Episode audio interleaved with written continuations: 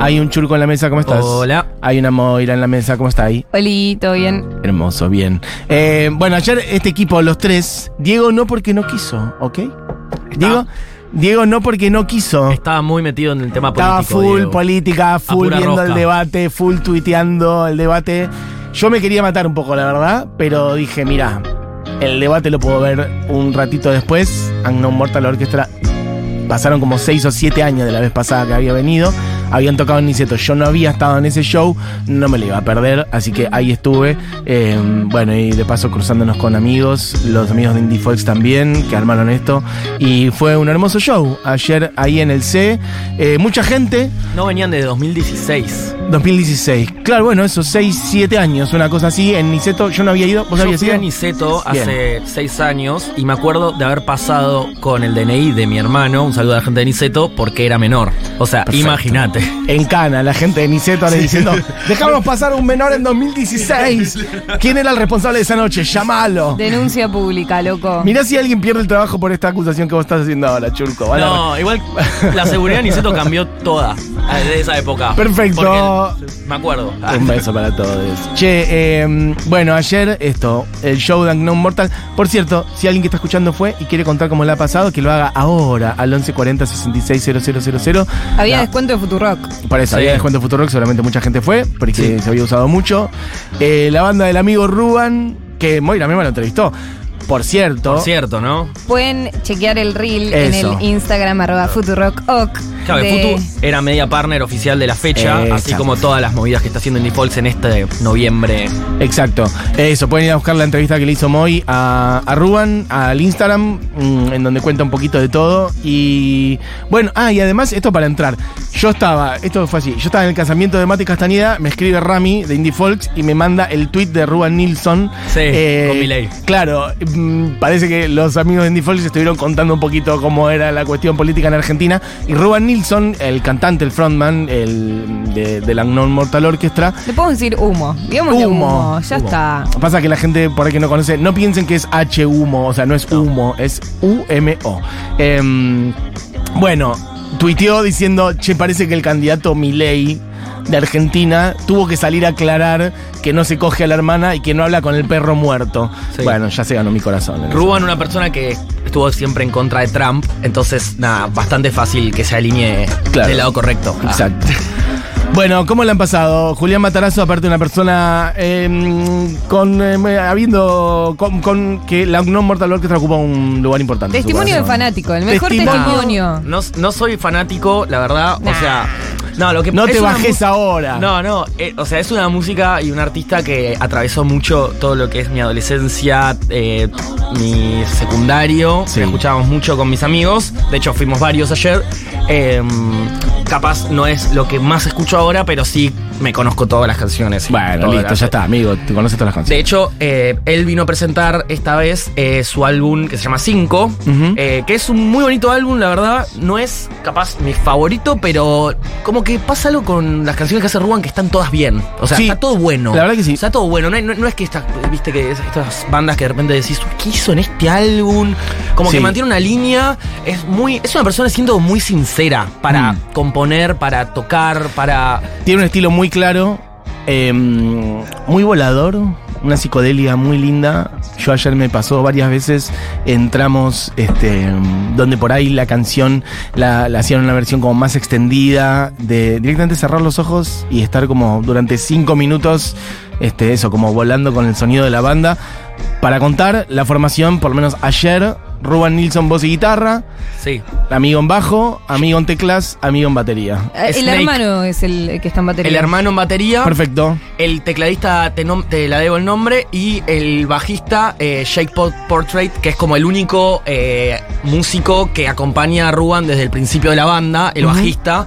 Eh, no estoy seguro que sea el que graba las, eh, la- las canciones, sino solamente en vivo, eh, porque medio que todo lo hace Ruban Nilsson. O Sí. sea, es un proyecto medio como Tame Impala, Exacto. Exacto. es Kevin, o sea, que el- es una banda que está asociada a una persona directamente, en este caso Ruben Nilsson. En su formato creativo y de estudio, Sí. Ruben Nilsson tiene un lugar muy grande, eso, mm, graba los instrumentos, etcétera, pero bueno, cuando salen a tocar, Sí. sí, arman una banda. Sí, incluso como productor, o sea, yo me acuerdo mucho en, en- en mi época de, de fan, eh, leer mucho al respecto, cómo el chabón, eh, a, no sé, tiene procesos de producción muy particulares que los hace todo él. Por ejemplo, para hacer un mastering pasa todas las canciones por cinta y las masteriza en cinta, como todo un chabón que sabe mucho de audio y también el uso de los pedales, una persona que fabrica y modifica sus propios pedales, una persona muy del audio. Ah, muy involucrada No, en el mundo del audio y la técnica. Es un músico, productor, o sea, es Capo. una persona que podría producir cualquier banda de indie, que no lo hace, no, no veo muchos proyectos que sean producidos por él,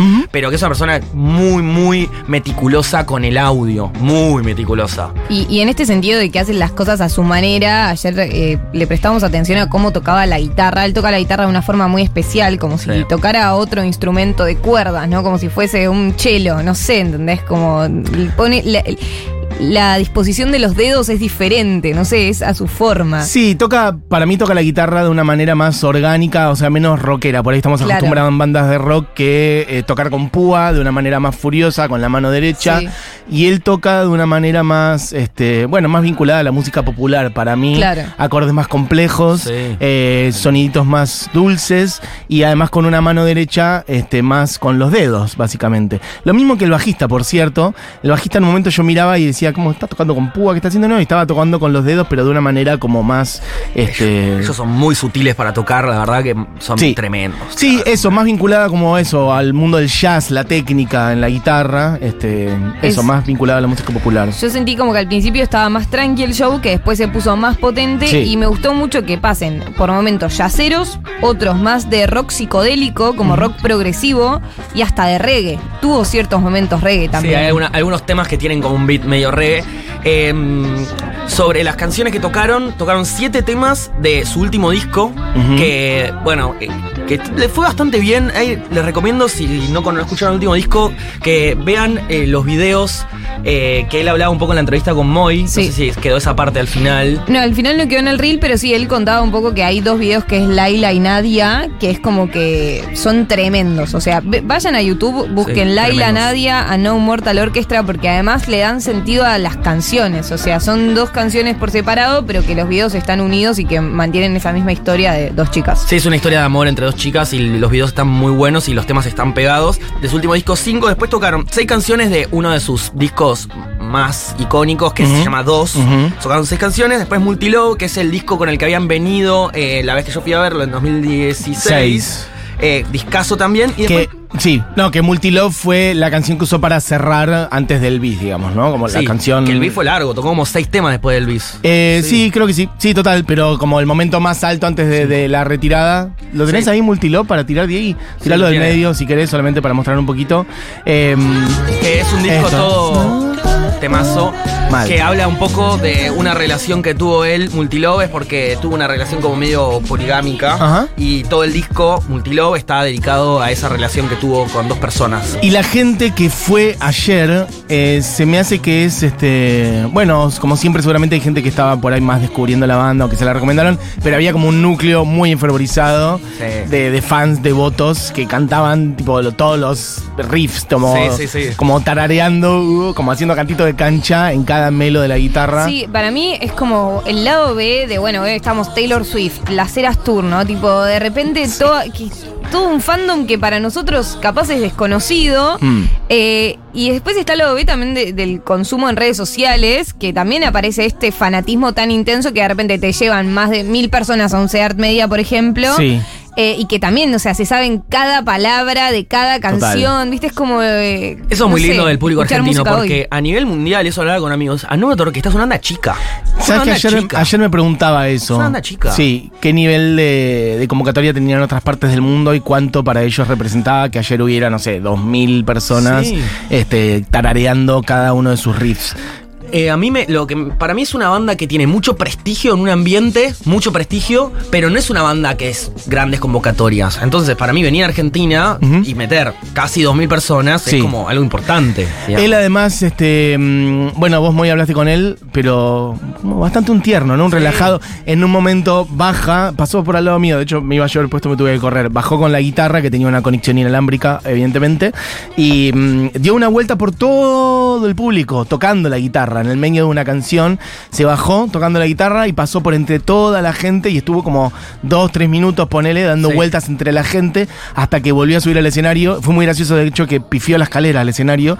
No sé si vieron, y subió la Sí, escalera sí, que iba al baño. Ah. Y entró al baño y tipo todos, no, ahí no es. Y entonces volvió a bajar la escalera riéndose y volvió a subir al escenario. Es el estilo Frontman tímido, ¿viste? Sí, sí, es sí, tipo todo lo contrario al ídolo pop. Total. Es tipo Frontman tímido. en ese sentido es verdad, tampoco era como un, un agitador desde el escenario, como todo muy... Es muy una insignia de los shows de Unknown que él siempre se baja. Antes lo hacía en Can't Keep It Checking My Phone, que es el último tema, que es el que vamos a escuchar ahora. Bien. Pero bueno, como supongo que es como lo ponen ahora último, no hace eso, pero siempre se baja y hace como un solo entre la Mira. gente y vuelve. Lo he visto. De hecho, lo hizo hace siete años. Eso de bajar entre Lo la hizo, gente. sí, ah, sí, es algo sí. que hace siempre. Lo Entonces. hace siempre, sí. Perfecto. Bueno, un hermoso show de ayer eh, de la Unknown Mortal Orchestra. Un comentario más sobre ahora que ponen Honey Bean, que me Ujú. sorprendió que en este, eh, o sea, no en el último disco, sino en el anterior, que salió hace tres años, eh, un poquito más, eh, Sex and Food, que le fue muy bien a ese disco y para Sí. mí es un discazo mal. Yo, yo lo agarré en una época que ya no escuchaba tanto Known y lo escuché ese disco y dije, wow, qué capo este chabón que sigue haciendo música tan increíble, que de hecho sacó uno de sus hits más grandes, que es este, Honey Bean. Eh, nada, tocó solo dos temas de ese disco. Tocó poco Que de es un ese. discazo. Sí. Y me llamó la atención porque tiene muchos temas que, bueno, acá sonó mucho ese disco. Acá sonó un montón ese Esa disco. sí. Eh, estoy pensando cuál era la canción que acá sonaba bastante que no tocó ayer. Creo que era American Guild. American Guild, que Eh, es el tema más pesado, que claro. claramente a nosotros nos había recabido a porque mí era me muy había re gustado. ¿Lo tenés American? Diego? Standing Sad seguro. American. Sí, rapidísimo. Hubiera sido lindo que tocara este ayer. Con un amigo le gritamos, toca este. Ah, sí. American no lo hizo. Yo lo estaba esperando. Oh, hubiera sido espectacular. No tocó ninguno de los temas más pesados. O Claro. sea, de hecho, el primer disco que tocó solo dos temas también, tocó los temas más suaves y es un disco que tiene cosas más rotas. Mirá. Tocó lo más suave. Fue chuavechito. Suave, suave, suave. Igual es una banda que suena suave, Sí, la verdad. O sea, sí, como sí. que está. Pero me hubiera gustado que la pudiera con este. Sí, American Guild. Y ahora un homenaje a Iorio ah, por Por favor. Ah, no, me muero. bueno, un pequeño repaso ayer, entonces por el show de ayer en el CR Media de Unknown Mortal Orchestra. Un beso para Ruben Nilsson, eh, que después se fueron para Maquena, entiendo, y lo pasaron bien de bien. Qué Bueno, ¿qué hacemos? Me encanta, me encanta bandas internacionales out of context. Me encanta. ¿Cuál ponemos? Elijan ustedes. Eh, yo elegí uno más arriba, full popero, que se llama Can't Keep It Checking My Phone. Perfecto. Que es el con el que cerraron. Adelante.